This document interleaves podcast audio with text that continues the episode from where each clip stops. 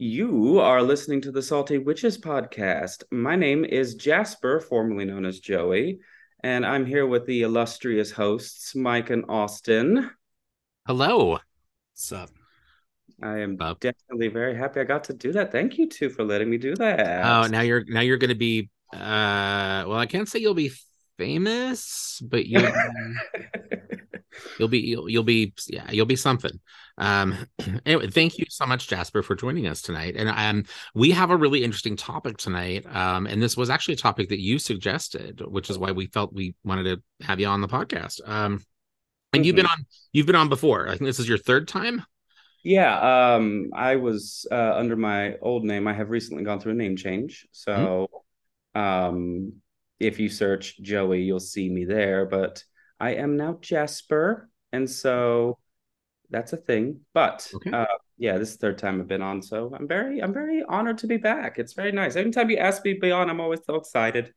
So, well, we, we like to, to talk with you. And, uh, and yeah, and as I was saying, the topic that you suggested is... Um, I think it's it's a good thing to be discussing, and it is topical because we are, uh, if not already, very soon to be dealing with this. Mm. So our our topic tonight, the focus of this episode, is holiday emotional health. Oof. Um, and we're going to be discussing this or kind of laying this out with information that is both um, supported and and uh or I should say offered and supported by actual behavioral health specialists. Mm-hmm. Um and we're also going to be talking about ways that we can better navigate the uh difficulties, particularly with um within like family familial situations, uh by utilizing our our craft as witches, because I think it's always best for us to be holistic in our approach to the many challenges we face in life. So so shall we dive in? Oh, uh, yeah, let's go. I'm ready for it. All right.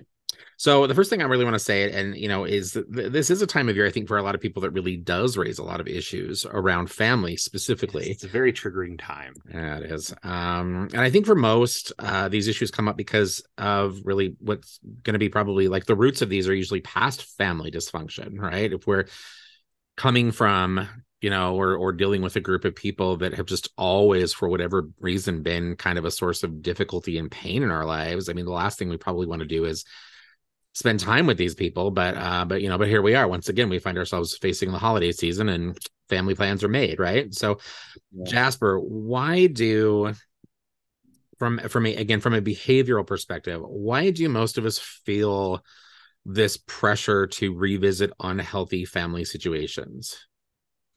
So I, I, I do want to preface that I am, the reason I am able to speak on this is A, I'm a social worker, mm-hmm. uh, and B, I um I am working on a degree in psychology on top of, uh, I have a degree in theology, but I'm working on a degree in psychology now mm-hmm. that I'm trying to not be so hyper-religious.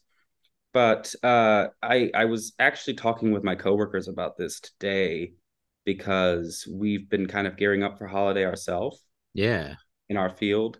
We work with um, a lot of clients that are L G B T uh, and H I V positive at our job. Okay. And so holidays are really hard for some of them, you know, yeah. because we're, we're, we're, if you're gay, you're going to go back to sometimes the source of that trauma. Mm. But like uh, one of my coworkers had a really good um, answer to that. And it's like, despite the dysfunction and how terrible they could be for us, like deep down we know that they still have some type of a love for us. And because we as empathetic creatures, you know, sense that, we don't want to hurt them, despite they probably deserve some of the hurt that they would have coming to them. We don't want them to hurt.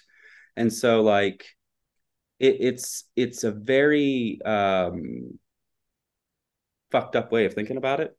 Yeah. But like we don't want to hurt the very people that are hurting us because A, we're trying to be better than them.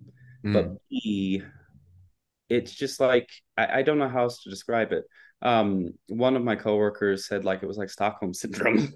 Yeah, so I've got that here in my notes. Yeah, it was like um, like because it does. It seems to be like like you're you are you're choosing con- you're consciously choosing to see the person who is responsible for your trauma in maybe not a positive light, but you you are choosing to view them in a way and, and continuing to interact with them in a way that, you know, absolutely is is rooted in your own empathy, but uh, but is also unfortunately allowing them to still have a window into your life to potentially create more harm.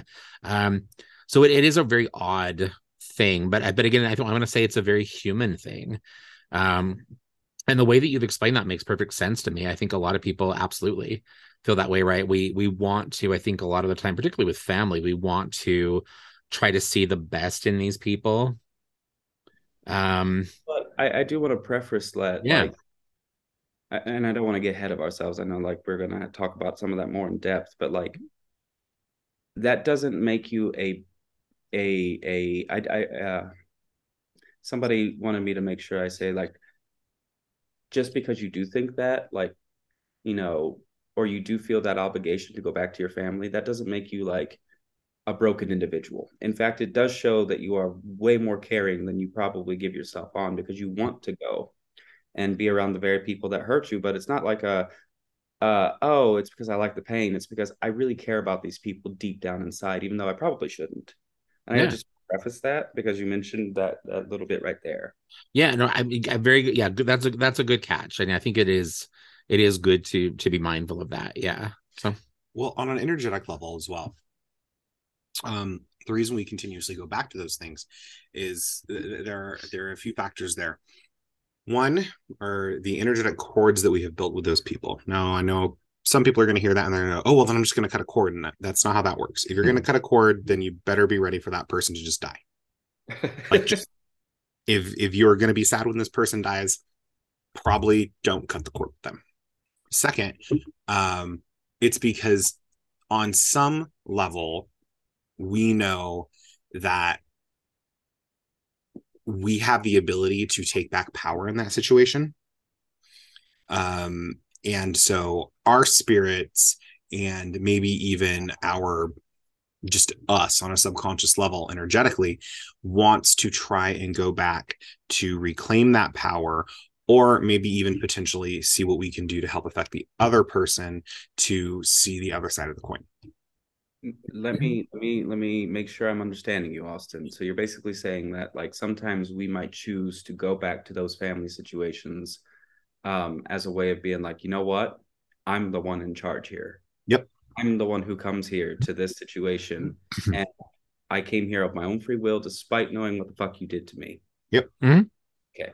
Just wanted to have that clarifying thought. Yeah, mm-hmm. yeah, no, no, no, and that's and that's absolutely true. And you, it's good to bring those up, Austin, because we are, we do have, in addition to those behavioral, emotional kinds of ties, we do certainly have energetic and spiritual ties, and those yeah. can sometimes ping us back to those those situations. So yeah, so all right, so Jasper, so from from a behavioral perspective, um, those who decide to spend time with people, fam, you know, family, whoever they may be, you know, for, you know, this time of year around the holidays, you know, we've got many coming up over the next two months, um, mm-hmm. you know, and they're, and again, basically they're just, they're, they're choosing to spend time with dysfunctional family.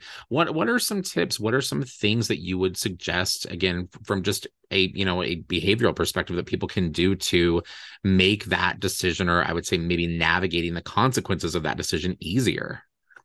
Um, first and foremost, I think that you probably need to have your therapist on speed dial. Okay. I say kind of in jest, but reality, really like working on, like, because every person's going to be different and unique. And I think that having those conversations with the people who are working on you and your behavior and like those processing emotions and things, um, having some type of a plan of action would be really wise. Um, but if you don't have a therapist, um, get one. No. Um, but if you don't have a therapist, I think that um, really looking at how you um, set up boundaries. Boundaries are very mm-hmm. important. Okay. Um, in fact, we just, we just been having this conversation at work about how we have boundaries, even with our clients. And, and, and oftentimes it's very hard because the part of you that wants to to be helpful and to like love on these people because they are your family. Mm-hmm. Um, and, and we have this in our society, like this, this weird um, I'm going to say like American culture, very like, oh, family's family and everybody can come together on the holidays. Yeah. And that's just not true. Um, in fact, that can be detrimental to someone's mental health and well-being. Yeah. So setting up boundaries is something that I think, and I'll list some later on, but like setting up boundaries is my biggest one. Basically being like, I'm going to tolerate this much. And once it hits this point, I'm going to be done. Whatever done looks like. It could be like getting up and leaving. Mm-hmm. It could be uh, I I have held my tongue long enough. I'm not holding it anymore. It could be um, all right, I'm going to test this one out. And if this is the if this is how it's going to go, this is the last family event I'm going to. I have done that in my own family. I my um I had a bit of a situation last year with a family member that it got kind of physical, and I said I'm not going to family events so long as he's there. Mm-hmm. And I kept that word. I miss Christmas. I miss Thanksgiving. Uh, it was the first time in my life that I did that, but I was like, nope, he crossed the line, and I'm not allowing it. But after a year, it has taken me like learning about boundaries, learning about what I will and won't tolerate, to where I'm like, I'm going to go to my family this year. So I'm with our listeners, some of them. I'm like, I'm going to be going to a family situation that I don't want to go to, but I love most of my family. Yeah. So I have to tolerate the one person. Yeah. You know? That, so, that is that is so difficult um, to be in a situation like that, because these really, these are these should be the people that you want to spend time with, the people that you want to see. And uh, I think more and more that just really just proves not to be the case for a lot of people. And it's a tragedy, because it's like you said, it's the people that we should want to be around, the ones that should be filling our cup. Mm-hmm. Like, like it's, it's really hard um, when you have people in your life that like you go to for that protection and that love and that acceptance. Mm-hmm. Have it utterly rejected. So it, it it's truly like I, I I I'm still a sucker for Christmas. You know, I love me some Christmas, and I love mm-hmm. like, you know, the vibe you get, because as one of my coworkers put, like it's like the one time a year everybody's kind of forced to be nice to each other. And um I love the vibe of it, but I I'm still like not excited about going and being with my family. Mm-hmm. I get how people can feel like it, it's gonna fucking suck, but we're gonna we're gonna make it through together, everybody. We got yeah. this. Do you have any tips, kind of following along, along the lines of your your talk there on um uh establishing, setting up uh very particular, very hard boundaries for what you will and won't accept from others? Um do you have any additional tips on really the follow-up work? And I guess what I mean by that is that, you know, we we hear a lot, particularly when we're talking about the way that just random people are dealing with sources of trauma in their lives. You know, we hear things like, well, you just need to assert healthier boundaries. You just yeah. need to, you know, we hear that. That's a, become, I think, a very trendy thing in, in certain circles, um, you know, to hear, right? Um, but but then there's also, you know, then there's the part of that afterwards, like, well, what does that really look like? Like, you know, like, I'm asserting this boundary. I'm not going to let you say this to me. You know, and then that person says that to you, you know, and because if these are the kinds of people that have caused you past trauma, the likelihood that they're going to respect your boundaries now is not very high, you know. And so when they do this, then do you have any tips for, you know, that person who's a, who has asserted that boundary, who set that boundary, actually like, like you, you need to be brave. You need to find that well of courage in you. You need to be strong enough to actually enforce that, to back that up. And I think that's where a lot of people slip, you know, saying, I'm not going to let you do this to me is, is really, to be honest, a lot easier than actually getting up, putting on your coat and walking out of the house when they then do that thing to you. So is there any advice to people on how maybe they can better tap into that inner strength, or ways that they could maybe make themselves accountable for enforcing the boundaries they've set? It really comes down to them as a person. And I know that sounds like a cop-out answer, but it's it, you actually said, you took the words right out of my mouth. It's it's how deep are you willing to go into your courage to do that? Because um I'll use an example. um I'm non-binary, they them pronouns, right? Mm-hmm. uh so how much am I going to tolerate my family who does not understand nor accept m- my pronouns and how I, I want to be referred to, or or the fact that I'm changing my name. Like they they they will not respect that. How often do I let it slide and be polite about correcting them before I get very not polite, right? Yeah. Okay. Yeah. And so it's it's really like you have to be your own thermostat when it comes to that. And there is no um like I, I we can't wave a magic wand. It, it really goes back, honestly, kind of to what Austin and y'all have said in the past. There is no easy button here, right? Yeah. Mm-hmm. But it's also, are you willing to do the work, you know? And and and sadly, when it comes to the holidays, we tend to put up with a lot more than we should have, because it's like, oh, it's the holidays. I'm not going to be the one that causes a stink at the holidays. But you're not going to cause a stink now. But are you going to, like, what what are you going to do when they guilt you at like a birthday party or like yeah family reunion, right? Yeah. Or like when we're just going to have Sunday dinner. Like, how often are we going to let these boundaries get pushed to the side? Mm-hmm. And yeah. I really don't like that we use it's the holidays as an excuse to to let things go. Yeah. I'm not going to let things go, and neither should you. Well, you know, the reality is is that's that's that's a deflection. I'm not I'm not going to do it because the holiday holidays. That is a trauma response. That is, I don't want to do this because I know that it's going to be a bigger deal. It's anticipation of a fight. And um sometimes you have to fight, and if you don't want to fight, and it's going to be easier to, like Mike said, get get up, put your coat on, say goodbye. You did not respect you do not respect my wishes. I'm going to go somewhere else where my wishes will be respected and my boundaries will be respected, and then leave it at that. Don't engage anymore and leave. That's hard. That's hard. It's it's it's easier to just fold and just okay, whatever. Um, using a personal example of mine, uh, I hate going and doing things with my mother.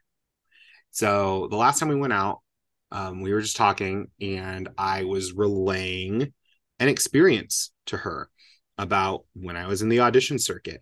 And she just point blank said, I don't believe that any of that happened because I don't believe people could be that cruel. And I stopped her. I pulled out my phone, put on my jacket, grabbed my keys, and said, have a good rest of the lunch. I'm calling an Uber to get me back to your house so that way I can get my car and leave. And she started freaking out. And I said, no, you just gaslit me. You just gaslit me. And that's not something I'm going to put up with. So apologize, or I'm leaving and you will never see me again. Those are your two options. And, and she and, just sat there, and she's, you're being dramatic. And I said, I'm leaving. And I started so she, walking so she, away. She gaslit you again. Yes. And so I started walking away, and she swallowed her pride and said, I'm sorry. And I said, okay, I know you don't mean that because you believe you're in the right, but you will respect my boundaries from here on out. And if you do not, I will leave. And I pulled up my phone and I said, all I have to do is press order. That's all I have to do is schedule. And honestly, that is like prime example. It's, it's, following through with the things that you say. So if you say, um, uh, I'll just use, I'll use an extreme, right? Uh, most of our listeners are part of the L G B T spectrum. Uh, so I'm going to preface saying, sorry for everybody who gets upset by this slur, but if I hear somebody, like if I'm at a family event and somebody's going to call me a faggot, hmm? zero tolerance. Bye-bye. See you later. That's yeah. happened before. Yeah. That's happened before. And, you know, it's just how much bullshit are you going to put up with, right? Exactly. And, and and and I hate to say it, everybody eventually will come to a point where you just will not tolerate the bullshit anymore. Yeah. And so why does it have to wait until after the holidays? Mm-hmm. Maybe they need to see you blow up at that holiday for it to sink in finally. Because if it's just going to happen on a random Sunday, they're going to be like, oh, you know, You know, Jasper's uh, acting weird again, or Austin's doing Austin things, or Mike's doing Mike things. that, but at a holiday, that's a memorable event. So they're going to listen to you now. Mm-hmm. Oh, shit. They really blew up. And this was at Christmas. Well, and know? what's going to end up happening is they're going to blame you for ruining it. And, and that's good. Let them blame you. They're going to gossip and gossip and gossip because that's what people do. And you have to have enough strength within yourself and respect for yourself to go, no. Mm-hmm. Well, I, I also want to say a quick aside. Um, if you have a solid group of friends that like you're really, really close with, not to insert yourself during their situation, but if they're any close to you, it'd be wise to maybe say, hey, if shit goes south, can I come and like just, you know, decompress and like maybe spend the rest of the holidays at your place? Mm-hmm. or, or or let them know, hey, I'm going to go home and I'll be here the rest of the night. That way, if they feel like, oh, we have extra room, come to ours, or like they'll at least know you're safe. Yeah. And so I say always have a community to fall back on that yeah. will like, like what somebody uh, Austin said earlier, like that will respect your boundaries or yeah. will respect what you say is and isn't acceptable. So that well, I just I'm I'm just I'm just gonna say that I think the two of you are being way over dramatic, and I personally am not going to pick a fight at a, at a gathering like that around the holidays because I want those presents. You know what? Those people owe me. Okay. You get the presents, right?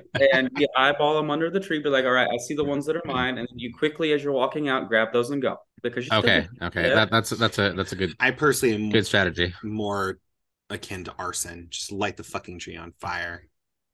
And you as know? you walk out, let everything just burn down. It was probably an ugly tree anyway. Uh, Listen, it's my mother's I tree, love yes. decorating a Christmas tree. It's my favorite thing. It has so many Santa Clauses on mine. So oh, oh well, no, no, no. I, I, I, I decorate. I, I decorate a Christmas tree every year with my mother. I, that's one of my favorite traditions with my mother. It is um, not my favorite tradition.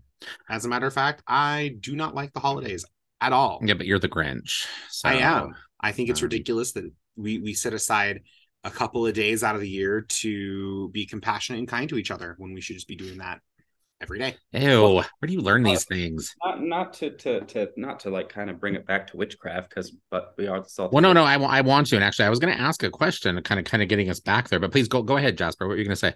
I, I think it's interesting that like we as like you know, I'm going to say pagans. I know not every pagan is a witch, not every witch is like necessarily a pagan, but like as like pagans or witches who like you know have multiple holidays throughout the year that we celebrate, like. When it comes to Christmas and things, and I'm kind of saying Christmas because fuck Thanksgiving, in my opinion, but that's that's a whole other conversation. But the turkey, it's not even the fucking turkey. It's just God. It's just a waste of holiday. It's I call it the pre-Christmas. We're pre-gaming for Christmas. That's what yeah. this is. It's a waste of money. It's a waste of holidays. But anyway, as like pagans and witches, we we have so many holidays that we celebrate throughout the year, and that we've cultivated like our own like traditions and things. That when it comes to Christmas, we're just very much like a. Y'all are acting super special, but this is how it is every, you know, every couple months with our family and our chosen, like, witchy family or friends, you know. Yeah. Hell, we, we, we throw a bash at Halloween because it's, you know, our, our different traditions and holiday things. But, like, yeah. we get to these holiday seasons and everybody's like, oh, my God, Christmas, we've got to be like this. We've got to do this the, and blah, blah, blah, blah, blah. How about you make your own thing? Yeah. Like, instead of, like, you know. I, I don't know. We can we can we can get to that a little bit deeper. No, no, like, no. I think you're absolutely right. I think, of course, a lot of that has to do, of course, with just you know commercialism and marketing, right? Um, yeah, but I do I do agree with you. Yes, yeah. I think that um, people who fall into the spectrums of belief that that we all do, I think, uh, yeah, we we we have we have other really cool days that we can fall back on. You know, the, these these winter these these December holidays in particular, like Christmas. You know, they don't really hold the same gravity, I think, for a lot of pagans that they do for other people. The cold um, time is inside time. Yeah, very that. Ma- yeah. Maybe, maybe. Under covers with a What if you really blanket. Like to ski? Ew. Who like to ski? Uh, what? What kind of rich person thing is that? I ain't got no time. Uh, listen, yeah, I got. I, well, we're we're we're in you know we're in Salt Lake City, and we have you know we have quite the the uh, robust ski tourism industry here. Um, I'm not a skier. I think it's a horrendous waste of time and money and other resources. That's but, rich white um, folk shit. You know, at the end of the day, it's uh, like uh, the, there was a comedian, John Panette. Yeah. Yeah. He like made a joke like, it's literally you're taking me up a mountain and then throwing me down the mountain. Why mm-hmm. would I do that? Like most people, they ski and they go, wee. And then there's me. I would go, ah. And then yeah. I would be in because I'd be dead. Yeah. Yep. But anyway, back to back okay. To let's let's bring it let's bring it back to witchcraft. Okay, so all right. So, and I'm curious to hear from both of you on this, just some ideas or maybe ways you would do this. So, how how might we handle troublesome family in a magical way? You know, say like for instance, say what kind of working or what could we potentially do on a magical, on a witchcraft level that would maybe help us to better deal with, say, like the racist uncle or the narcissistic mother, or God forbid, the grandfather that sexually abused us as a child, who we are still made to face year after year until the old fucker just dies. How how would we go about maybe doing something on a magical level to help with some of that? Well, Grandpa can't really come to Christmas or Thanksgiving if Grandpa's in the hospital. So you're going right to curse? For that one. Okay. Or if he's I, bedridden. Fair. That's fair. Um I, I I was gonna say I don't know any particular like uh, spells just yet, but I would say like my my gut instinct is like a very much like a binding, because like the image that came to mind is like binding of a tongue. Okay, yeah, like that. That would yeah. be efficient. Yeah. Good job. Yes, Jasper. A tongue bind. Yeah, absolutely. Well, I mean, do no per- particularly for like the first two examples, right? I mean, and obviously those are those are you know. You know, I I tried to think of examples that, of examples that would be fairly common. I think I think all of us. Well, I, I can't say all of us, but I'm, I'm pretty sure most of us out there, most of us have like, you know, that uncle or that aunt or, you know, who knows that that family member that is like, you know, they're super conservative, you know, they're maybe they're overly religious, you know, but, you know, but ultimately, you know, whatever it is, whatever it is they're saying, it's heinous and fucked up and we don't want to hear it. Right. Um, mm-hmm. You know, and so, you know, and then other situations, you know, we have family members, you know, I made the example of say like a narcissistic mother, you know, but, you know, maybe it isn't narcissism. Maybe it's some other sort of uh personality quirk that makes, you know, said loved one difficult to deal with, right? But I think most of us, we have these people, right? These are pretty common figures that pop up, mm-hmm. you know, in our in families. And um and yeah, I would agree with you, Jasper. I, I think something like like a tongue bind would work really well for those kinds of situations. Basically, we just need to get these people just not to say the things that mm-hmm. they're going to say, right? Well, if you're dealing with something like that, some we're going to go straight to narcissistic. Um, well, and I should qualify, you know, I, I I'm not, I, most people who are using that word these days are not qualified to be using that word. Mm-hmm. Um, you know, and someone can have narcissistic personality traits and not be a narcissist. Mm. Um, but yeah, anyway, go on. Get yourself a piece of white cloth, a mirror, and a piece of quartz. Wrap that up with a picture of said person mm. and carry it with you uh, to this gathering. What that's going to effectively do is wrap them in a reflective, mirrored-like energy, and everything that they do to try and ruin the day or ruin the night or make everything about them is just going to... in, ultimately just collapse around them. Mm. It's not a curse. It's not really a hex. It's, it's a uh, it's a containment. You're here. Stay in your own shit. Keep it to yourself. I, I like that one. Um, we could go straight to the craft and just be like, I bind you, Nancy. Um, yes. no, Everyone um, has a Nancy. Everyone right? does have a Nancy. Yes. No, but like I was, I was saying the tongue bind because I remember somebody a long time ago like telling me about like uh, get get you a t- if you can, and if you can stomach it. This is like something you have to like be really okay with squeamish things. Get you like a cow's tongue. Yeah. And then like do a little bit of knot magic with some rope or some chain and be like, mm-hmm. I'm finding you can't speak. You can't do things. You can't say yeah. things. You really need to nail that tongue down. Yeah. Oh, yeah. Yeah. Well, and it, it can, it, we, we, we, in our coven tradition, we use a version of that tongue bind. Um, And we get a lot grosser than that.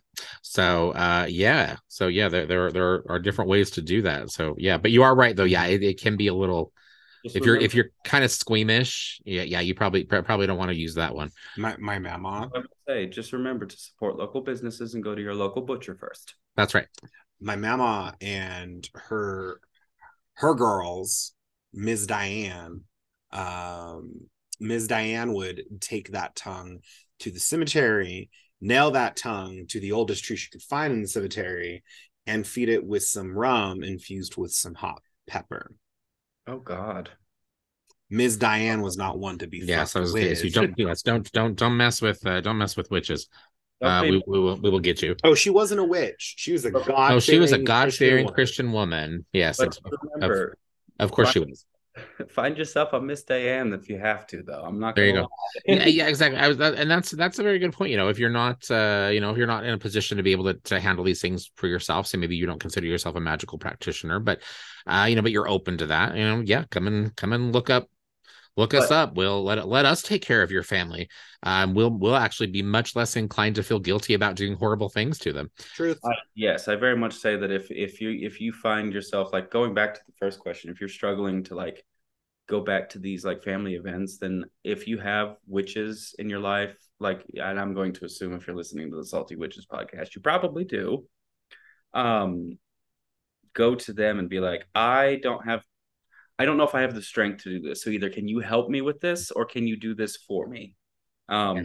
And if they're like, if they're in your life, I'm nine times out of ten going to be like, they're going to help you. Mm-hmm. I will say though, um, don't try to do this the night before.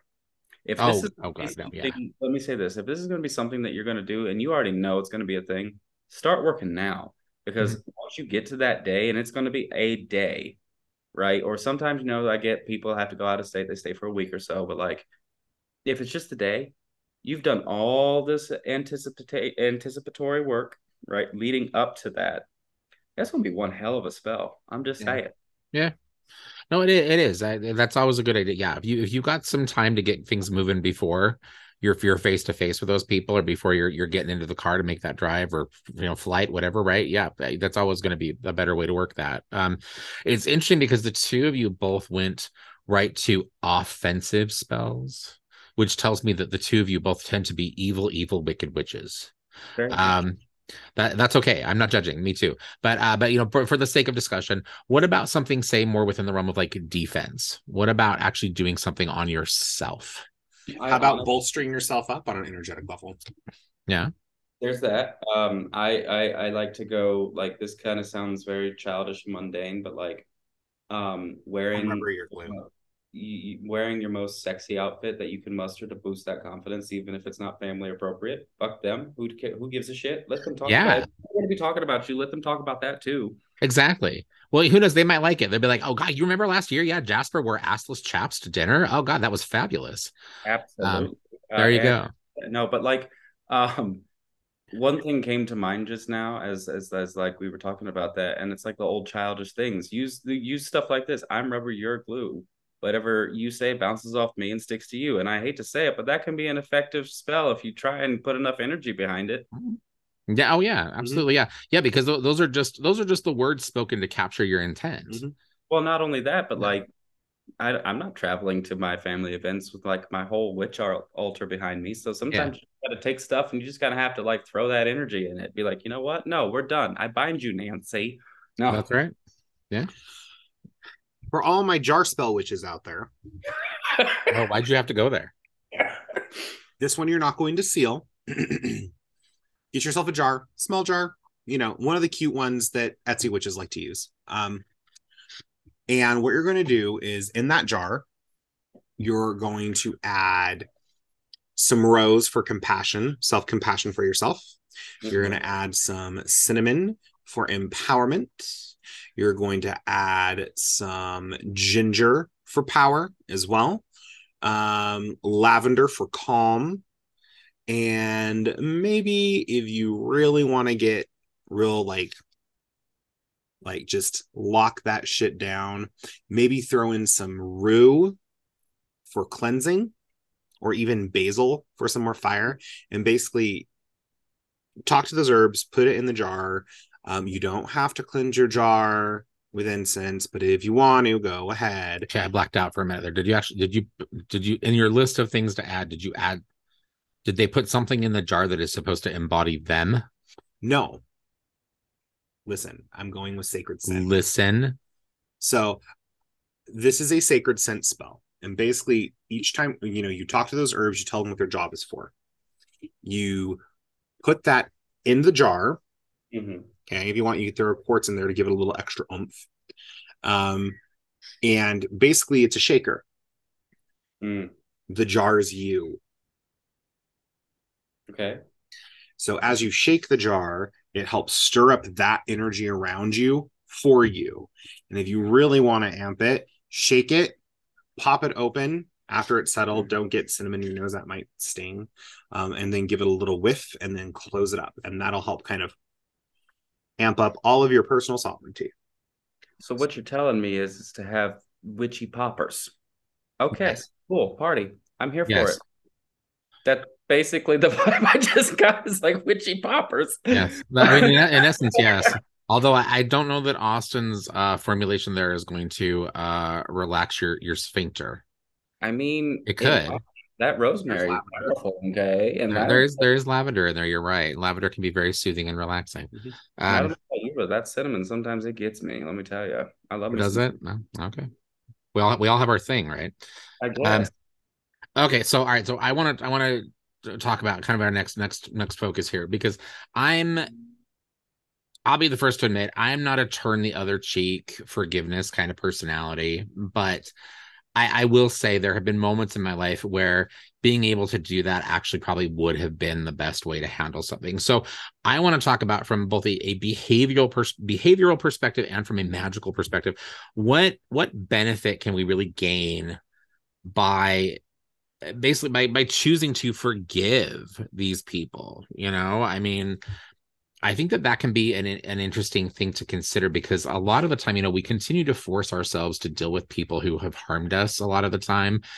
Um, you know, and I think some people believe that in the process of doing that, like, oh, I must have forgiven this person if I was able to continue to interact with them. You know, I must have been able to get past this, you know, this hurt, you know, like, but I, I don't always know that that's the case. I think a lot of the time we've, we've, maybe we've just kind of stuffed some of that down so that, so that we can, yeah, we've repressed so that and we can continue to go through the motions. Right. So I'm talking like legitimate, like, like we, we consciously decide, I am going to forgive this person. It does not mean that they're going to change. It does not mean that they won't do something else equally harmful to me, but I am going to forgive this person. What what benefit can we gain from that?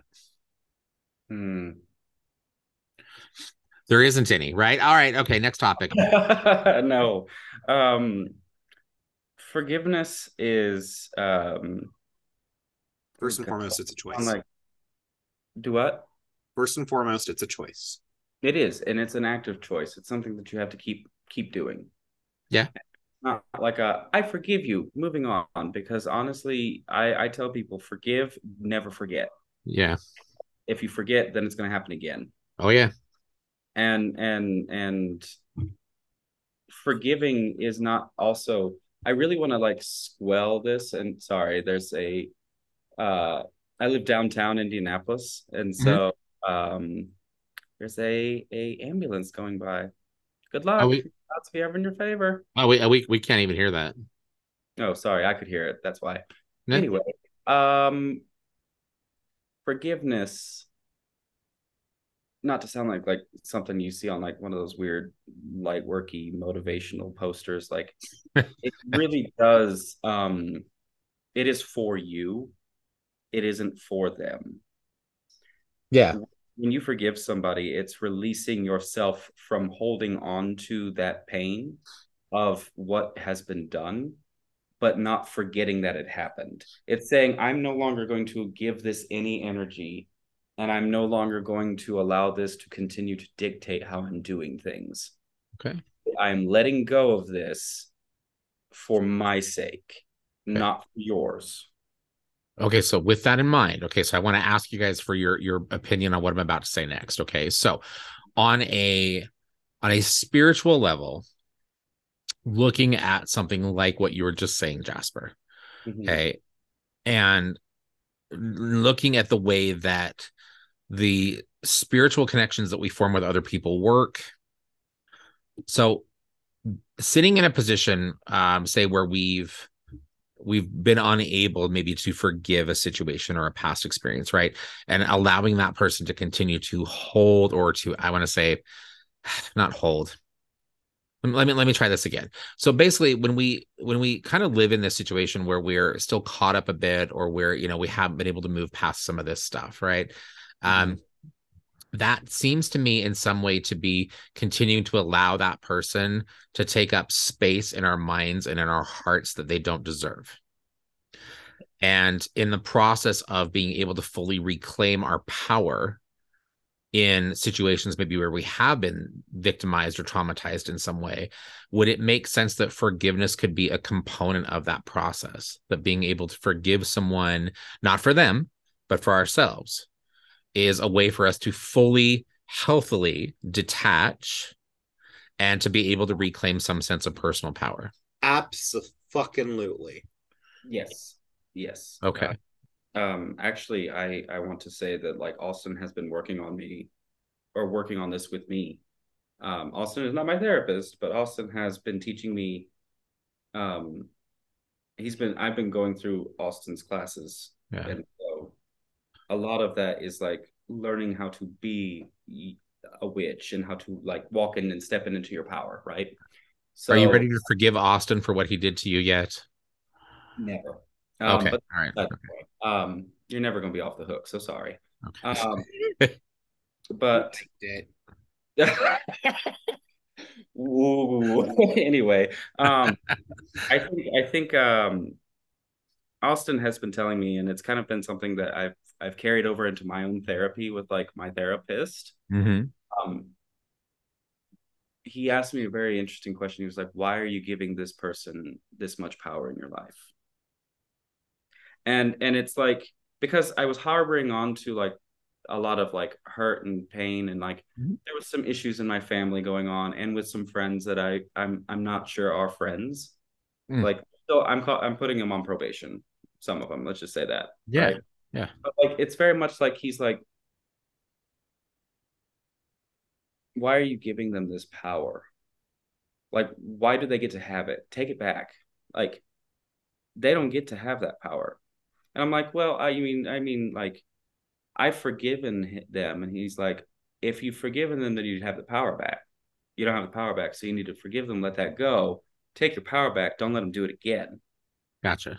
But that doesn't mean that you can't not forgive them. You know, just because I'm I'm forgiving you doesn't mean I'm going to let you do the same things again. Hell, that doesn't even mean I'm going to let you be in my life anymore. Yeah. But it is saying, like, I'm not going to let you continue, like, this moment of what you did to me continue to dictate the rest of my life. And I actually had to do that with the uncle that um, um, harmed me.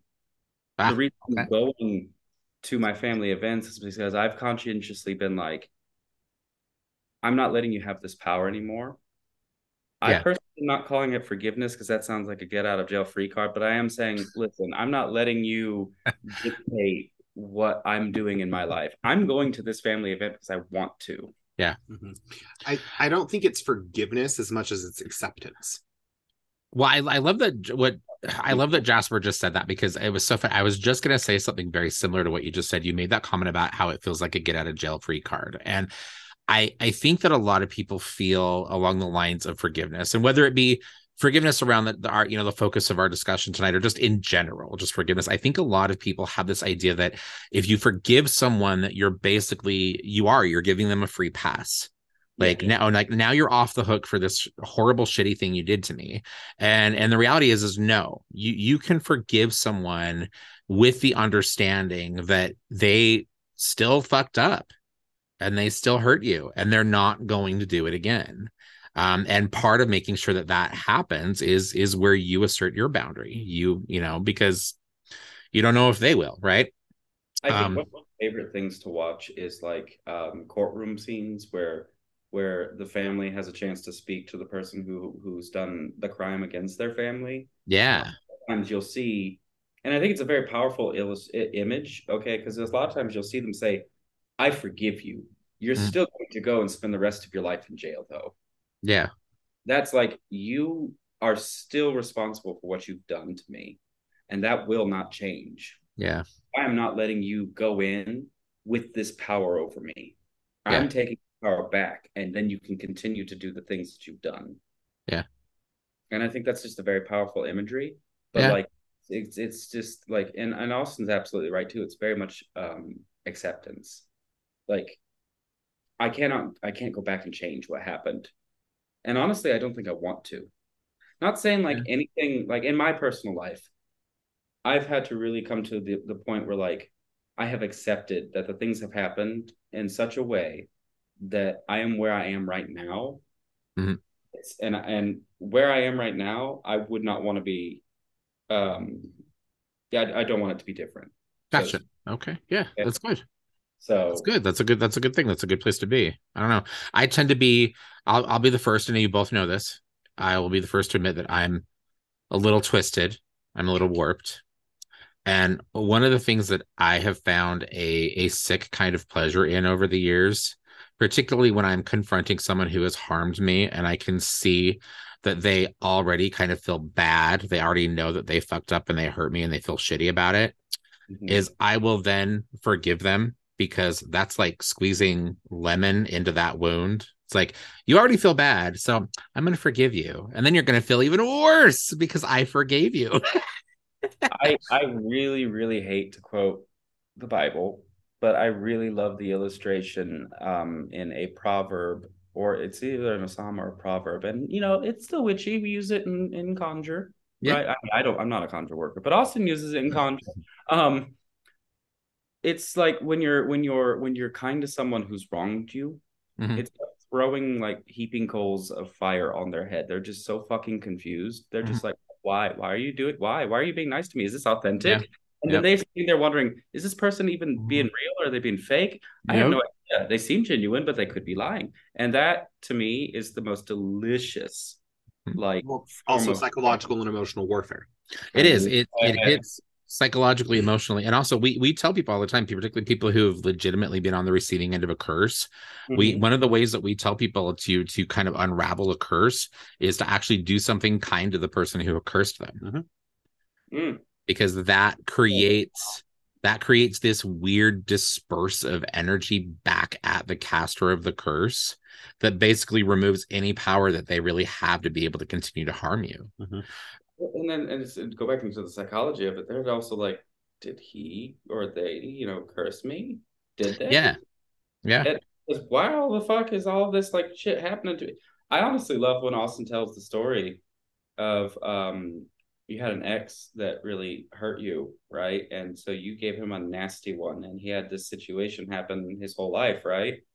Mm-hmm. And and he had no idea it was you, because a you just kind of you kind of let him go, right? Yeah. And he came back, and and he was like, "That was you." And then after he found out, oh boy, he was just he was just. I'm not trying to tell your own story, Austin, but like. To me, it's the, I tell people it's the perfect illustration. I don't give them any details, obviously, but like, you know, it's just like Austin just, he he cursed him, and then he let it go. And he was like, he was cordial, and he was able to be like, hey, we'll chat. And this boy's, and then he comes to him. He's like, I have to tell you all these problems, and I'm so sorry, and blah, blah, blah.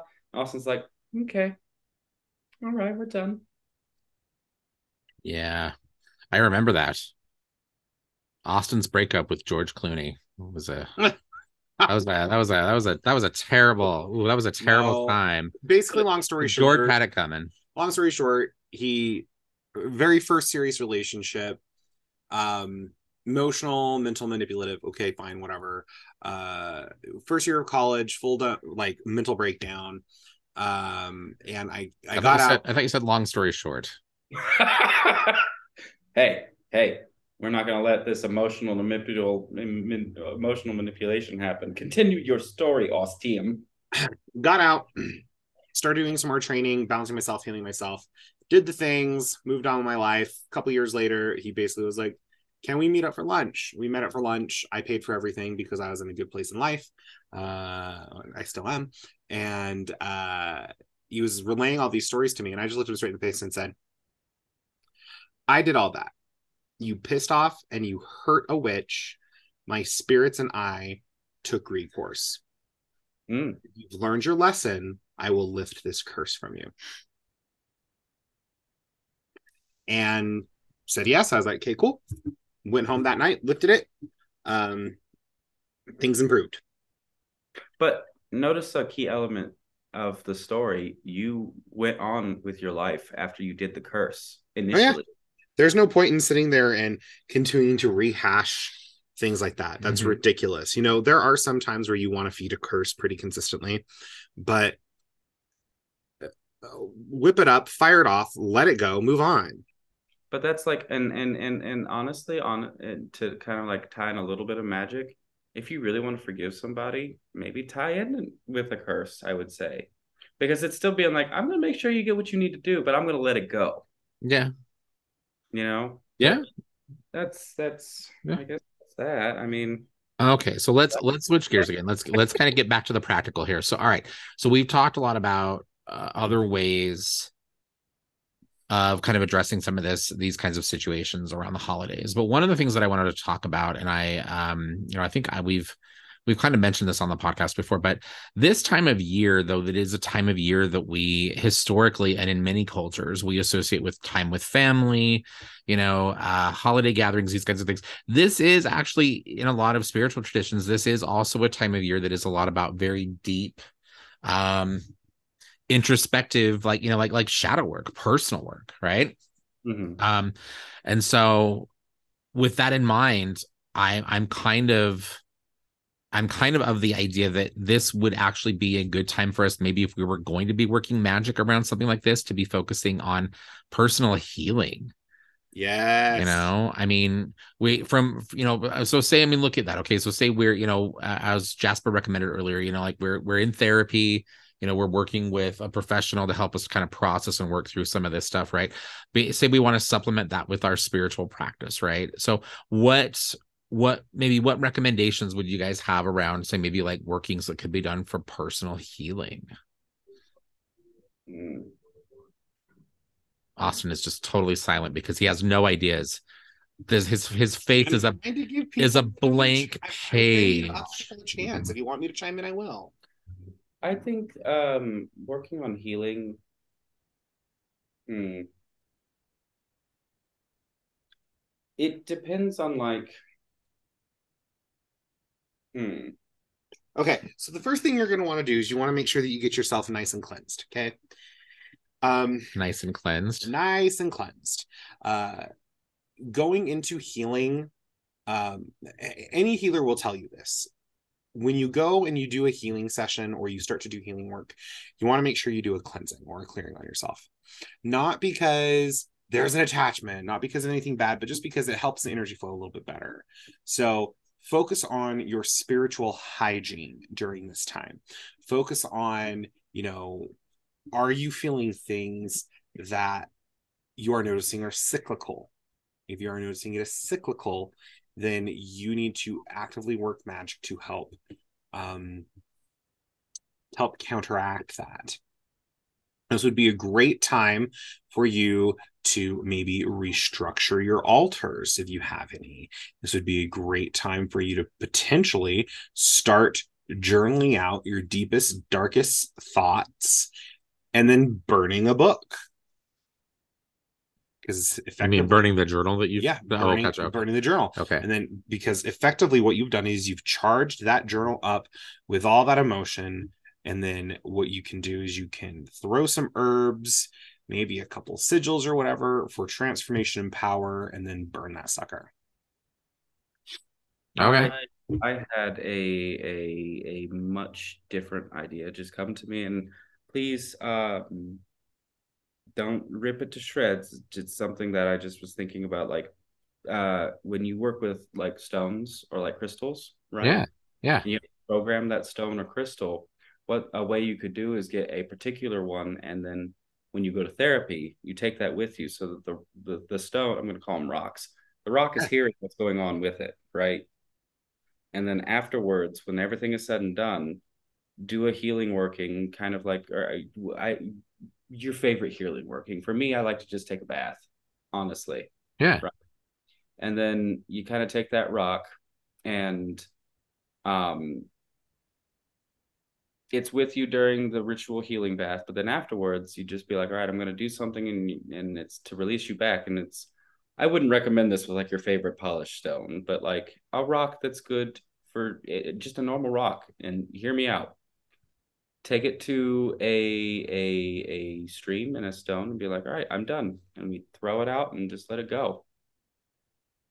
Yeah. But that rock has been with you during this whole time, this whole like specific process of your therapy. Because therapy is ongoing, okay? I do want to preface this. It's not like you're going to go to five sessions and be done, okay? Yeah, yeah, yeah. But there are sections. And so when you're working through this particular section, you can take this particular rock and be like, I want you to listen to what's going on, right? Um, be there with me, but then it's very symbolic. You're letting go of that. It's letting the weight off of you, right? And you're throwing it away, but it's like throwing it back to nature. It's not going to harm anything. Yeah. Okay. I'm going to take it. No, I like I like that because like that, that the, the stone becomes a, a visual or a, a physical focus for, yes, for the process that you're involved in. Yeah, I like that. You should make a puppet of yourself. That, yes. I was going to say, if you have trouble with like like doing like magic on your own body physically, make like something that's very sympathetic. Make a puppet that looks like you, or... No, make a puppet that looks like you, and all the things that you feel are burdening you, things that you feel need to be healed, trauma, stuff like that, and and and put representations on there. You know, if you feel that you're becoming your mother, then make How the puppet, dare you make the puppet look like you. You looked right at me when you said that. I looked behind. That's fucked you. Up. Okay, whatever. And um, now you lost my train of thought. Make the puppet. You look puppet. Like you're have a thing with make, your mom. Make a puppet and do healing work on the puppet. Mm-hmm. Basically, um, I've I've taught my students how to do scapegoat puppets, so that way any negative attack or psychic attack hits that. This would be something for bolstering you. Make a puppet that looks like you, and then sit and talk to that puppet. Talk to that puppet. Give that puppet words of affirmation. If you want to do inner healing work, like child stuff, childhood trauma. Make that puppet look like you as a kid, and then tell that puppet the things that you needed to hear as a child, and then operate it like operation. Just pull things out of it, and then if you touch the sides, it'll ding at you. Exactly. Mm-hmm. Yes.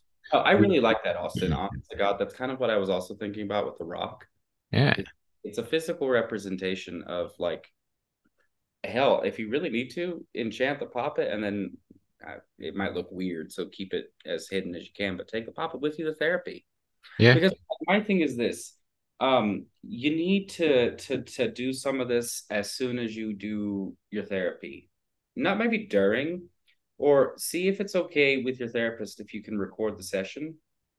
If you're yeah. strong enough, okay, let me rephrase this. You need to be strong enough, okay? And make sure it's not going to break any HIPAA violations. Um, yeah. But like, the only way you can really deal with some of this is if you're like taking it when it's fresh in your mind, right? And so don't wait like four days after your therapy appointment or whatever you do. And be no, like, you have to be proactive on your healing. Yes, you do. You have to be like, all right, we did, we learned this today. I'm going to implement this today. Yeah. So that's a really good idea. If you take that puppet with you to therapy, and you're specifically working through childhood trauma, and you've essentially named that puppet for your childhood trauma. What? I'm so sorry. I'm just getting, I'm getting like just twisted visuals. I'm sitting there, you're like, you're in your therapist office, and they're what? Yes, you've got your yeah. No, I was I was I was picturing, so you're sitting there in your therapist's office, and depending on the kind of therapy that they're doing, you know, they reach into their desk and they pull out a puppet. You know, and then in response, you like get into your bag and you pull out your puppet. and their and their therapy puppet and your puppet have a little conversation. Sorry, I was just picturing this in my head because I'm uh, I'm fucked up like that. Anyway. I see no problem with this. Oh, no, no, no. no. And the thing is, is in the process of actually completing an effective therapy session, that could be totally applicable. That could totally work. Um, You're not actually talking to your therapist, they're just talking to, you're looking away and it's talking to the therapist. And just, yeah, exactly, yes, just the visual, just the visual alone just had me cracking up. Or witches, it actually fucks up and it does start talking. There wow. you exactly, uh, exactly, yes. God. Okay. Well, like, I'm a, so- a witch that's a me, or uh, what is it, what are they called? Uh, the, the ventriloquists, oh God. Yeah. Oh God, anyway. That'd be kind of that'd be a cool skill to develop as, as a witch, if you particularly if you were working with any kind of dolls. Um, okay, all right. So all right, so let's okay. I, I want to talk okay. So this, this is a different situation that we see a lot of people dealing with this time of year. Okay. You know, we've talked so much about family trauma, you know, the difficulty of having to continue to deal with family, you know, but one of the other things that we know happens to a lot of people this time of year is that they they don't have family. They they don't have a place to go. They don't have people, you know, and they can there can be a lot of issue around ab- abandonment, um, you know, and there could be a number of reasons that people find themselves alone, right? You know, maybe they've got, you know, family that is just, you know, really full of shit people, and you know they who know you know who knows you know maybe they, they came out of the closet, or maybe you know they made some other life decision that their family didn't approve of, and they were disowned, right? You know, th- there are lots of reasons, but. Um, What do you guys feel people can do on both mundane behavioral wit levels and, and within the realm of the spiritual to, to actually kind of help counteract feelings of, of loneliness and abandonment around this time of year? Mm, I can speak on the mundane, but I'll have I'll develop. Well, well, I mean, well, go for it, because I mean that's important too. Remember, we're being we're being holistic here. So what what what what resources or what can people do to maybe support themselves with that, Jasper? Um. First of all, you kind of have to be proactive. Yeah. Um, but like, I actually just had this conversation with some of my uh, bartender friends, and I asked them very pointedly. I'm like, why does the why does the gay bar stay open on Christmas Day? That seems like weird. Like everywhere else is closed. And and he just looked at me, and he was like very kind about it, but he just looked at me, and goes, where else are they gonna go? Yeah. And and and and as sad as that sounds, sometimes that is your Christmas, right? Yeah, that yeah. is like, I'm going to be with my chosen family, okay? Mm-hmm. And so it's very important that like, and I understand a lot of people, like some people don't like having friends, they like being loners. If you are, maybe you should look into that, that's kind of odd. But anyway, no, no tea, no shade, tea, no shade. But um, I, I think that um, ha- everybody has a friend. And if they're able to, you should try and see about being with them. Or if you like being alone on the holidays, maybe something that you can do is um, doing things that you want to do. Eat your favorite food, okay? Yeah. Uh, uh, watch your favorite shows. Treat it like a special occasion for yourself, mm-hmm. okay? Like, I think COVID taught us that a lot when we were, like, locked down. A lot of people had to spend the holidays alone. And it wasn't yeah. even, I don't want to be with my family. They really did. Mm. Um, but there was, like, lists there. That you can Google it right now. There are lists of, like, activities and, like, what did people do when they had, they found themselves alone on a holiday to make the holiday loneliness less um, lonely. Lonely. Yeah, no. And, and, and. It could be that maybe you just need to to to try and schedule FaceTimes, or like there are groups and support groups everywhere. So, but I think to backtrack, the main thing is to be proactive. Mm-hmm. I'm not okay. trying to be ableist. I understand that people's situations are very different. Like, right? Like you, you, you, not everybody might have the ability to do this. Yeah. But take this as your sign, if you're listening to this, that there are people out there who will help you be proactive, okay? Yeah. If you're like, I think I'm going to have to be alone on this holiday season. Okay, let's talk about that. What can we do? And this is the caseworker in me coming out. Like, like we have resources and, and groups you can be part of for that very reason, you mm-hmm. know? Yeah. And so I think that... mundanely speaking, that is like the biggest thing that anyone needs to do. You need to to, to recognize it's going to happen and then just start working towards it. Gotcha. Okay. All right. All right. So Austin, on a magical level, what might we be able to do, or what could we potentially do to help ourselves deal with issues of loneliness and abandonment? I've answered a lot of these. You should answer one. I'm steering the conversation.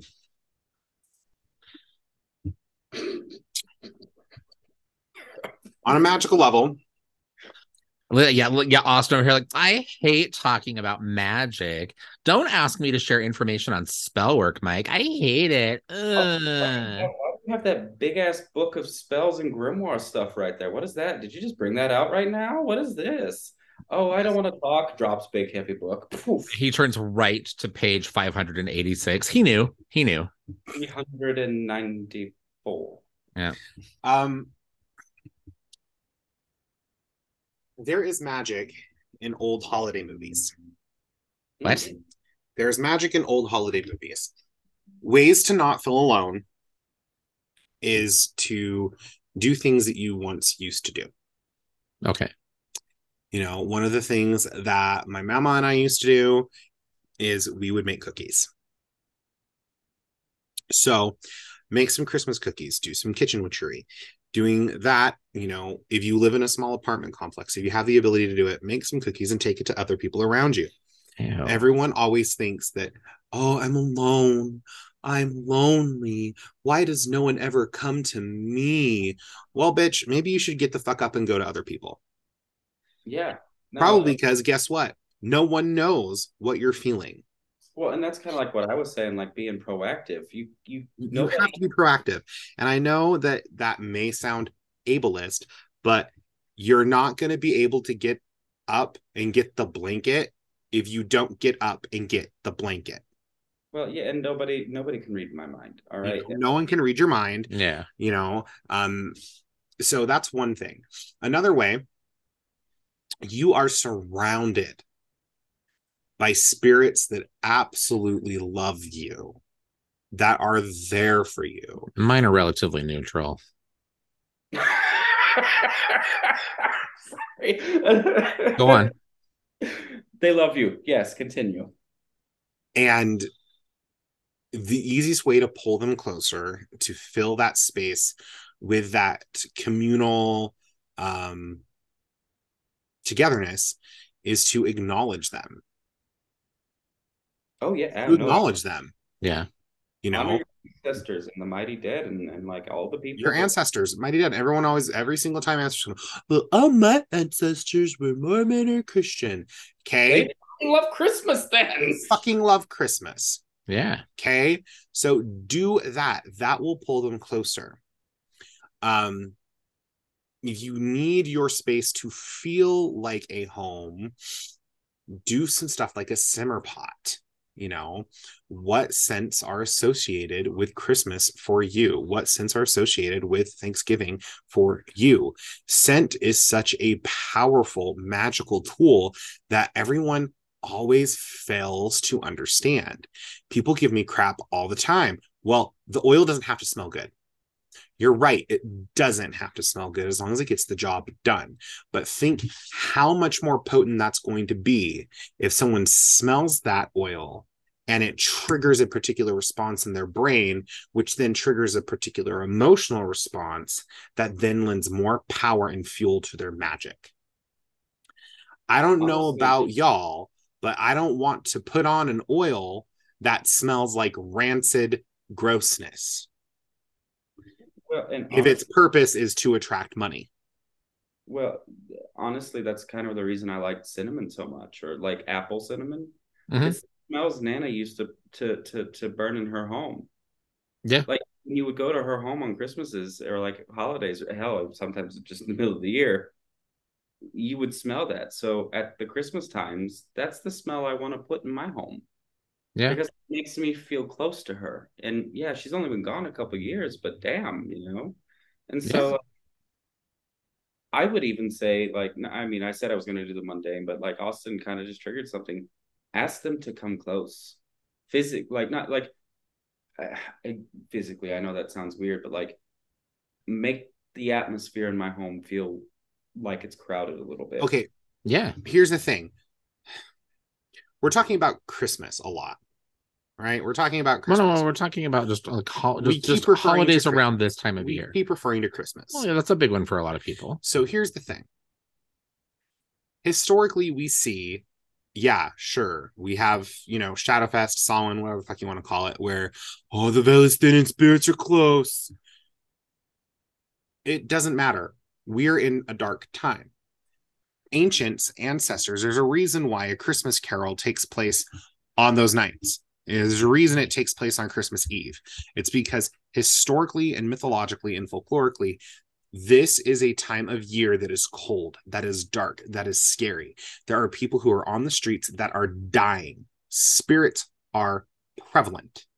And so it is not hard for them to reach across that veil and make contact with you.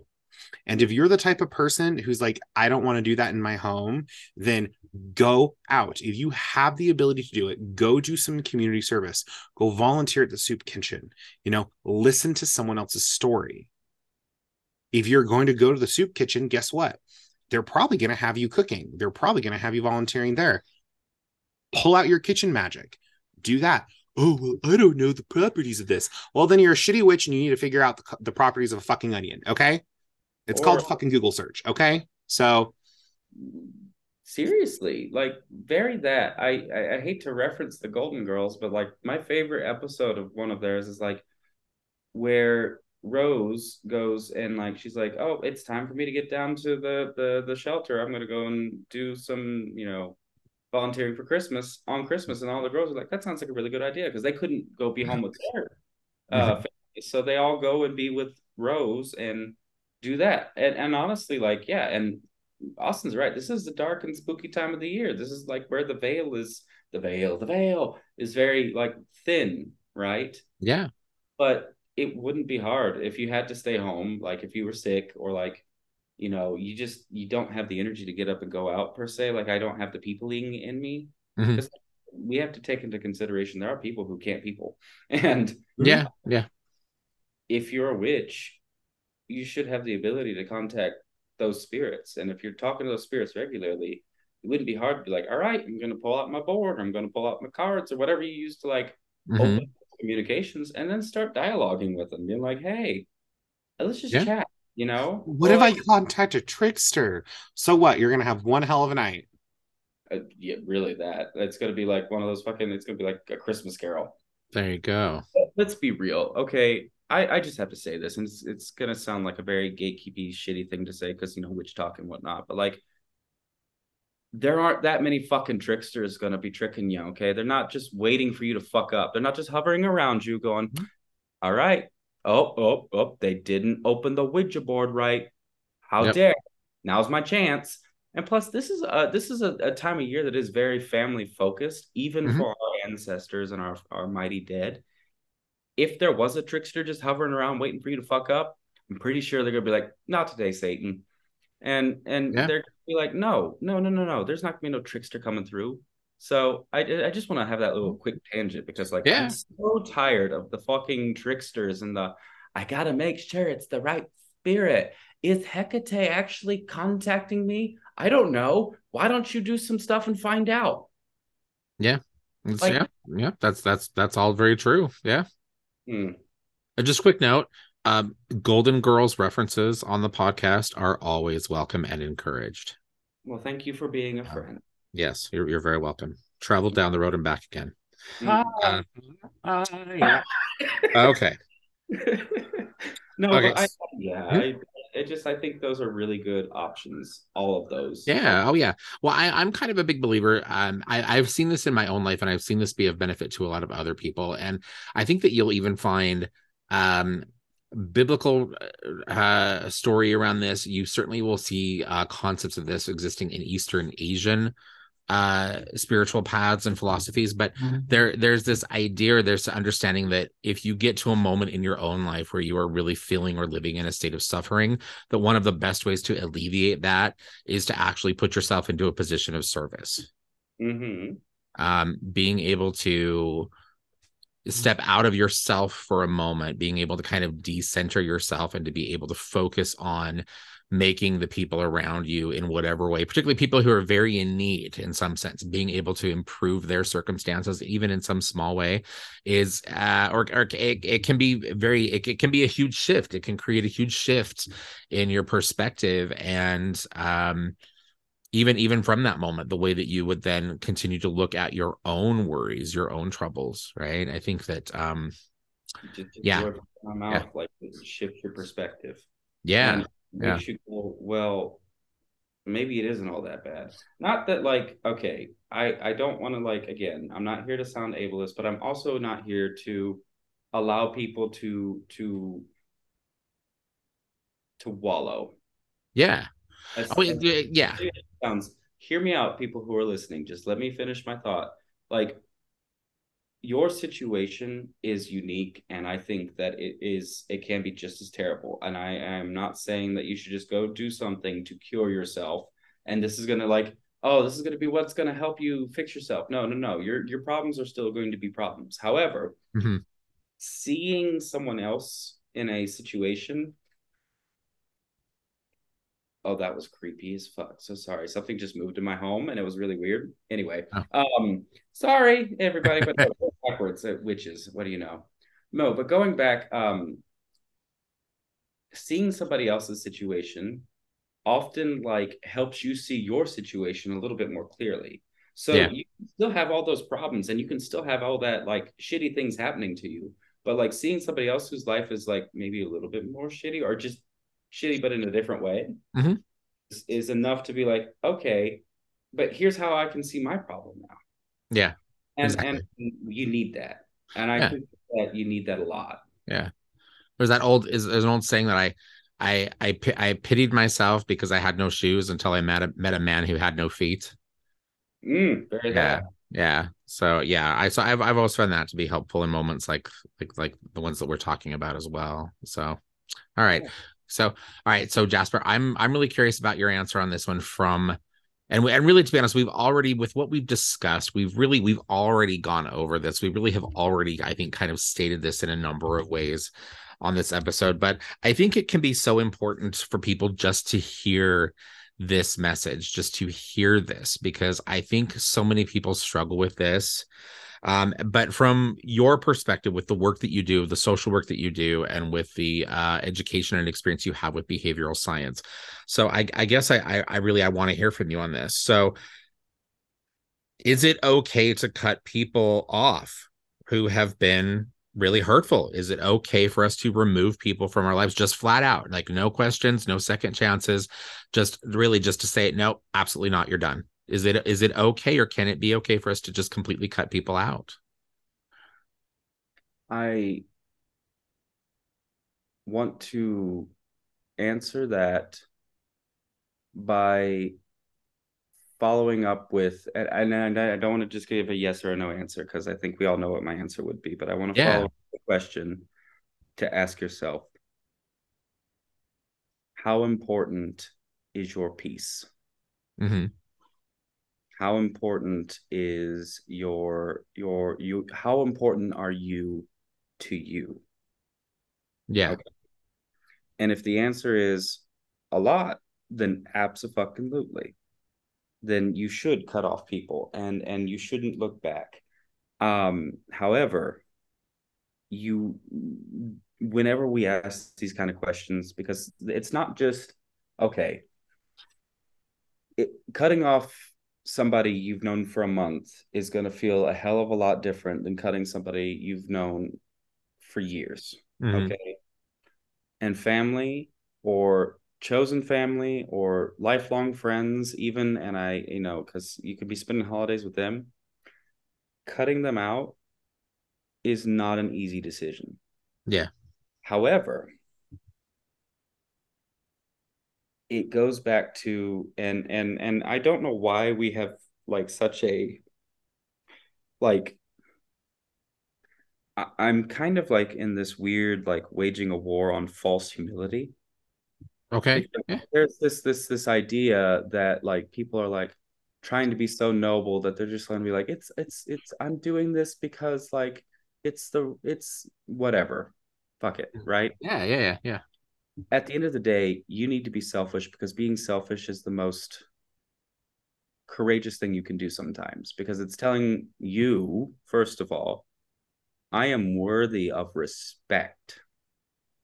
I am worthy of, of being listened to and valued and loved the way I deserve to be, mm-hmm. not the way they have been. And so really you need to first come to the realization and the conclusion that I am worthy of these things. And because I am worthy of these things, then I am going to make the hard decision to cut that person out. Mm. And it is not easy. And it is very shitty, right? Mm-hmm. Um, and it hurts. It hurts so bad. Because it, it, it effectively, you're grieving and they're still alive, right? Yeah. And that's often worse. In my opinion, like, and I hate to, to, to, to, no, I don't. I don't hate this. Grieving somebody who is alive is ten times worse than someone who's dead. Because at least when they're dead, you know they can't come back. Yeah. Right? Well, if they're dead, you know that you're probably not going to have to physically interact with them again. Or, like, grieving, you know, someone who's dead is like, you know, there's still that finality of it. It's like, yeah, you know, yeah, it's yeah. Grieving somebody who is alive, you could run into that person. You could see them at the supermarket and they don't see you. Yeah. You, you know, go full on, you know, I keep dancing on my own. I'm in the corner over here watching you kiss this person, right? And like, I'm over here. Why can't you see me? Hello. Yeah. And and and and grieving is when they're alive. Uh, the pain of it. Like I, I have lost. I lost uh, one of my friends when I was a, when I was a Christian. We had been friends. I was a Christian for twelve years. We were friends eleven out of those twelve years. Okay. Right. Yeah. That was one, like, and I just lost Nana. Nana's like one of my most important people in my life. And yeah, I'm a witch, and I'm now realizing she's not that gone. Um, mm-hmm. Yeah, boy, howdy, but that's a whole nother conversation.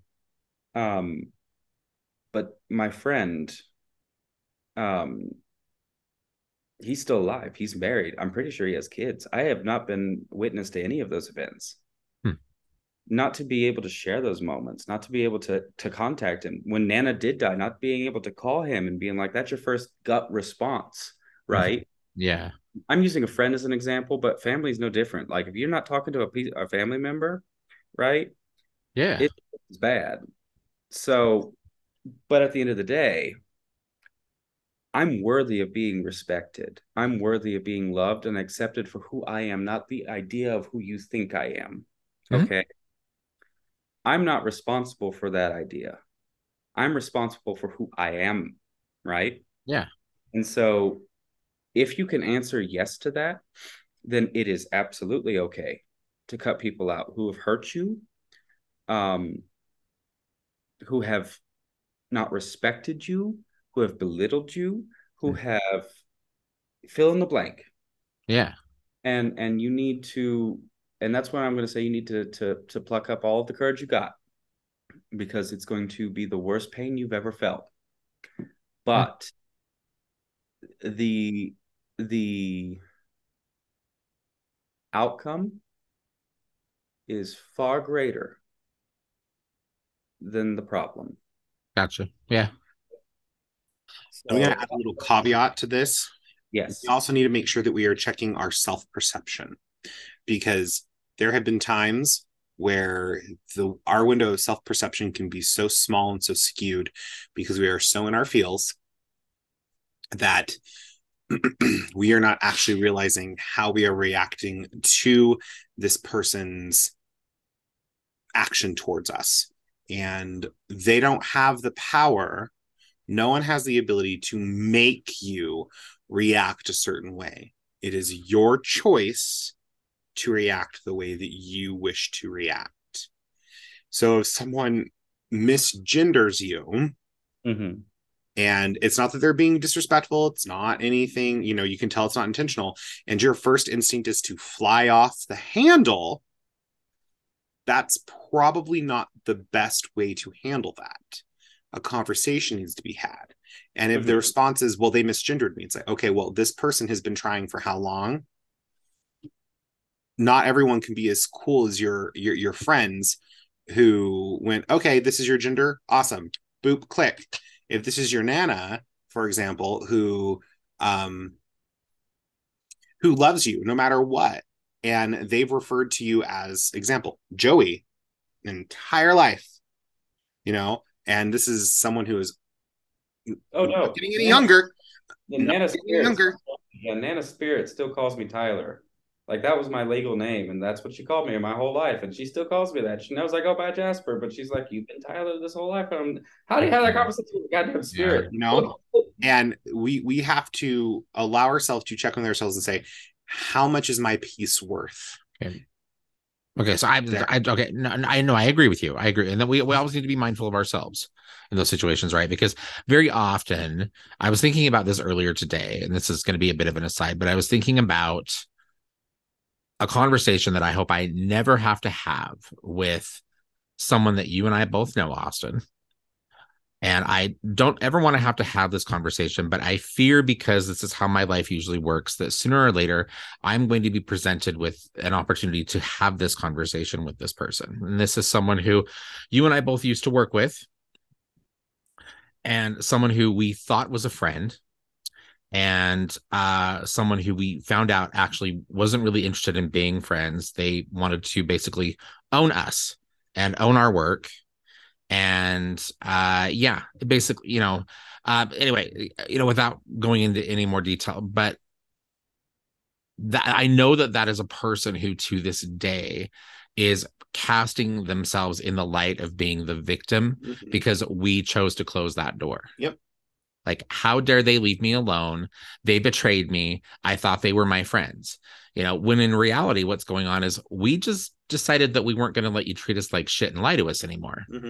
You mm-hmm. know, and so so following along with what you were saying, Austin, I think it's it is important when we look at our behavior. You know, if you go through your life and everyone around you seems like they're treating you badly, you might want to look at yourself in that situation. Mm-hmm. You you might, if everyone around you is not doing what you want them to, if everyone around you is behaving in a way that doesn't fit with your personal agenda, you're you might be the asshole. Exactly. Um, and yeah, and we need to be mindful of that. Um, and no yeah. one ever wants to hear that. No one ever wants to hear that you're being mm-hmm. the asshole. Yeah. Yeah. Trust me, I get it. I've been in that situation. Yeah. I have been in that situation. Yeah. But it is in those moments when we truly can find growth in healing. Yeah. But I, I also want to say, though, that there is a distinction to be made, you know, with the example that you gave around, say, someone misgendering you mm-hmm. or maybe dead naming you, mm-hmm. right? Where someone might slip up and do that every once in a while. That's a bit different than someone looking you in the eye and saying, I don't care how you identify. This is how I've always known you. Exactly. And I'm going to continue to call you he or she. I'm going to continue to dead name you. I'm going to continue, you know, and th- that That's because of that, right? That, that is that is actively malicious behavior. That person is has made it very clear to you. They have no desire to try to be better. Mm-hmm. They they Part- don't care if they hurt particularly you. Particularly if you look at that person and go, that hurts me. Yeah. And if their response is, okay, well, it's easier for me, then your response should be, then it's selfish. And if their response back, which is usually what it is, is, well, it's selfish of you to expect me after all these years, then your response would be, then I guess you don't need to know this new yeah. me, and I am done with this conversation, so, yeah, and you so, should walk away. Yeah, so in that situation, I think that that would be the distinction. And, and you know, and in that latter example, I would mm-hmm. say that would be the person. I'm like, yeah, please cut that person out. But again, them. It is all on you to react accordingly. Yeah. It's which is which is frustrating. Our our our B I P O C friends know this. Everyone in the L G B T Q queer community, everyone, everyone knows this, that it is exhausting being the bigger person. Yeah, bear that. Absolutely exhausting. It is exhausting me having to sit there with my mother and my brother and go, getting vaccinated to keep other people and yourself safe is not an opinion. Okay. You know, it is not easy being the bigger person to make everyone else comfortable. And it is in that moment, in those moments when you have the power to go, no, fuck this. Everyone else can be uncomfortable. I've had years of being uncomfortable and I'm done. But you need to understand that your the way that you react and the actions that you then take from that moment forward, those are on you. Those are on you. If you actively start the argument, then it is on you that that argument was started. You cannot deflect responsibility for your own personal choices and actions because you now okay. want to backpedal and feel anxious. Okay, wait, okay, you're beating a dead horse. Okay. Anyway, sorry. Okay. Well, right. And hi, somebody who does actively get misgendered and dead named quite a bit by my own family, who has used that very excuse of, well, this is who you've been our whole life, or as my mother likes to put it, I gave you this name. Yeah. Um, I don't give a shit what you did. And mm-hmm. I hate to say it, Austin's right. Being the bigger person is exhausting. So it yes. sometimes just has to be very much the, I, I don't give a shit. If you were God himself and yeah. showed the gift of life on me, that is not my burden mm-hmm. to carry for you. Yeah, you need to either conform, and if you don't conform, these are the consequences. And I and I have an example of of of like a time I had to I had to do just this and cut somebody off, and it was my father. He was staying in my home in twenty twenty during the election season. Literally was watching election results night after night with me as we were watching Joe Biden win the election and fuck Donald Trump all the way up. Yeah, and he was very upset, and I was very elated. Obviously, not that mm. Joe Biden was winning because Joe Biden is. Eh. But it was happy, happy it wasn't Trump, right? It wasn't Donald Trump. And like, um, he would not stop like saying the things he was saying, to the point where he's staying in my home, mind you. Let me just like preface this. He's staying yeah. in my home. And I said, these are the rules of my house. You are in my home, right? And he said, I am your father. And I said, I don't give a fuck. These are my rules, and you will obey them, or there's the door. He got his shit and left. He made that choice. Now, yeah. let me just say, wherever you go, you are your house. Mm-hmm. So you have rules for your house, right? And they can't see me, but I'm like motioning to my body. They will obey them. And if they do not, consequences. Actions have consequences. Those can be good. Those could be bad. Okay, and I just want to finish that the whole thing by saying that actions have consequences, and the family needs to know, the friends need to know that if you don't obey these rules, here's the door. Yeah. Sometimes it's me walking out that door. Sometimes it's me closing the door in your face. I'm not having this conversation with you anymore. I am not talking to you ever again. Right? Yeah. And and and uh, yeah, we might be beating a dead horse, but I think that that that's kind of like I'm dri- I'm going to drive this point home. Mm-hmm. You're your house. What are your rules? Mm-hmm. Are you going to let people disrespect you in your own house? No. Okay. Well, then, there you go. Yeah. So. Yeah. Well, okay. Short answer: yes, it is okay to cut people off. The end. Okay. Now, that was a whole thing. Um, well, and I, on a magical level, Obsidian's really good for that. That's true. Yes, Obsidian works very well to cut energetic connections to people we no longer want to see around. Um, and Red Jasper will help stabilize. Yes. Yeah, Red Jasper. Jasper. Oh, I was such a good name. Jasper. There you go. Mm-hmm. All right. Well, I think I think to be honest, I think we're we're probably we we've gone through some really good stuff here. I think we've made some really good points, and I think we've we've had a little bit of fun in the process. So I'm I think we're gonna go ahead and we're gonna probably call this an episode. Um, yeah. But uh, Jasper, as always, I want to thank you for joining us. You are a a pal and a confidant, mm-hmm. and um, hopefully we'll have you. We will have you on the uh, the podcast again soon. I, I love coming on. It is literally a treat every time I get to, because like, you know, it's so funny real quick. Like it's like going from being a fan. And I think you talked about this just recently on a podcast, because I'm still a fan. I listen to the show every week ah. to go from like, you know, being a fan, a casual fan, to like now I'm here with you all giving my perspective, because like that's how relationships form. Yeah. and and and honestly, like, it took courage, it took initiative, it took um what was that word I used? It began with a P. I hate A D H D, I swear. But just now or earlier? I said it earlier. Oh God. It takes just doing the fucking thing and and, and reaching out to people. And like proactiveness. Would, proactive, thank you. They, that's the word. But like, honestly, had I not been like, hey, Austin, will you teach me how to do the crafty things? And then Austin's like, hey, Michael, you want to teach the, the crafty things with me? Mm-hmm. I wouldn't be here talking to you two and have had such a relationship that we have now. Yeah, annoying the shit out of both of you, because that's what I do. It's well, that's okay. We we like to think that we annoy you too. You do. I mean, I mean, when I send gorgeous pictures of yourselves, and you're just like, I look so bad. No, you fucking don't. Shut the hell up. And none of that. None of that negative self-talk. But no, I love coming on. It is very much a play of religion and honor, and I get to. I, I count myself very lucky and to be amongst good company, especially on some of the guests you've had. I think it's like, thank you for allowing me to join that little ragtag group. Well, well, you're no, well, we like to have you on it, and particularly, you know, on, you know, on the conversations that we've had with you, you know, you you've always got something to share. So, yeah. Good, so. Sometimes I'm like, hear myself talk. Let me tell you, oof. Yeah. I'm gonna get another. My episodes, cool. Like I think I've listened to my episodes once. So, it yeah. So weird. Ugh. Austin never listens to the episodes. And I'll admit, I do go back and listen because we have,